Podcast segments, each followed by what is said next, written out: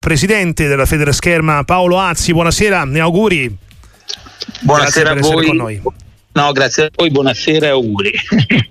Particolare dire poco perché insomma l'anno olimpico è sempre l'anno da cerchietto rosso, no?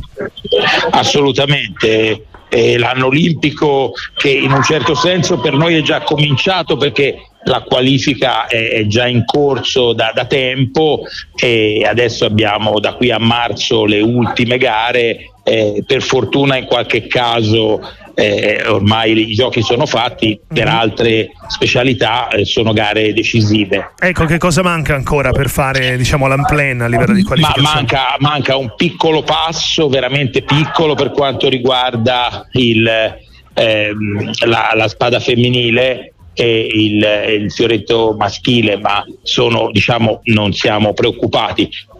Più attente devono stare le ragazze della sciabola che, che devono ancora conquistarsi il posto.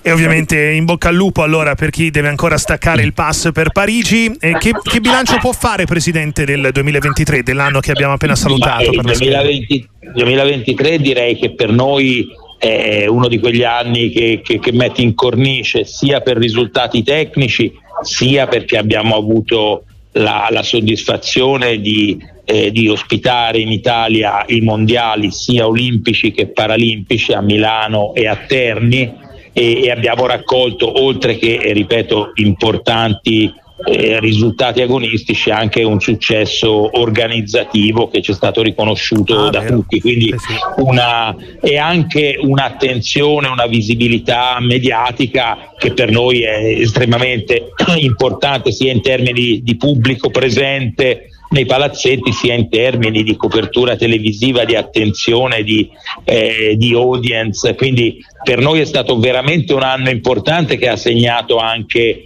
il lasciarsi definitivamente alle spalle anche le, le scorie della pandemia. È vero, è vero, c'eravamo anche noi ovviamente come Radio Sportiva, certo. è stato un evento insomma, tra quelli principali dello sport nel nostro paese, il Mondiale Milano di scherma degli ultimi eh, 12 mesi. Eh, ecco, eh, riguardo invece dal punto di vista tecnico, ricambio generazionale, nuove leve per un movimento che è sempre eh, all'avanguardia in Italia come quello della scherma, è soddisfatto Presidente di come sta andando?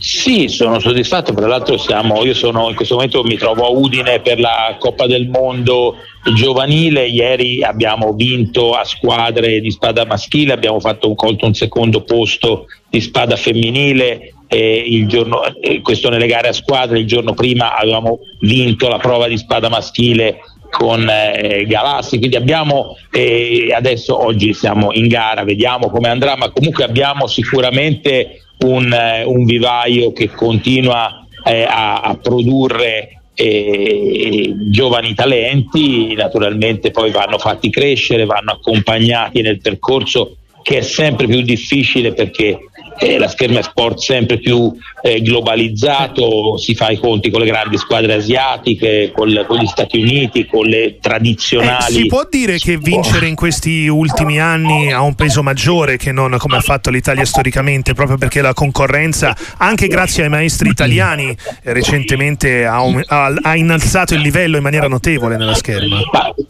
Non c'è dubbio che eh, la, la platea delle, delle nazioni competitive Brasile non solo è aumentata, aumenta anno dopo anno perché ormai è una costante vedere paesi che si affacciano, paesi che cominciano a investire risorse, quindi anche, perché no, a chiamare maestri dall'Italia come dalle altre certo. eh, scuole tradizionali e i risultati, i risultati, si vedono perché si affacciano e, e si trovano sui podi, ovviamente cominciando dal livello giovanile, nazioni che vent'anni fa sarebbero state poco più che una presenza di colore alle gare. Questo è bene per la scherma, chiaramente sappiamo che per ritagliarci la nostra fetta di torta dobbiamo impegnarci ancora di più.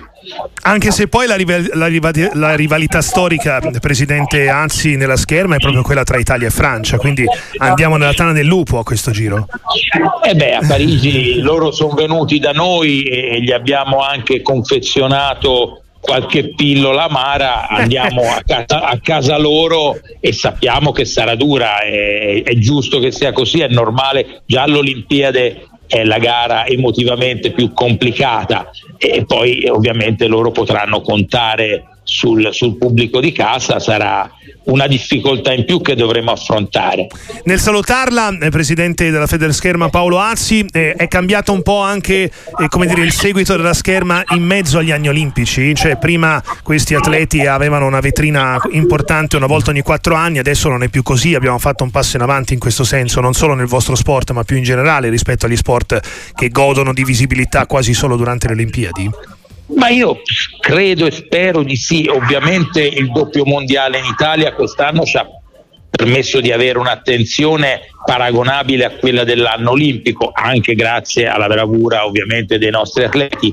E questo per noi è molto importante. Noi poi cerchiamo e ci impegniamo eh, a, a tenere viva l'attenzione, ci aiutano anche episodi che esulano un po' dall'aspetto tecnico, penso alle due ai due gesti di fair play che hanno fatto letteralmente il giro del mondo in questo anno delle nostre ragazze eh, Maria Clotilde Adosini ed Emilia Rossatti che hanno ricevuto premi in giro per il mondo, hanno avuto una grandissima attenzione. Questo ci fa piacere perché eh, pubblicizza l'immagine migliore della scherma, l'immagine di uno sport fatto di correttezza, di rispetto delle regole, di fair play, che soprattutto quando ci si affaccia nella scuola, quando ci si propone alle famiglie dei bambini sono aspetti estremamente importanti. Grazie davvero e in bocca al lupo alla scherma italiana, grazie al presidente della Federscherma Paolo Azzi, ci risentiamo presto, buon anno. Grazie a voi.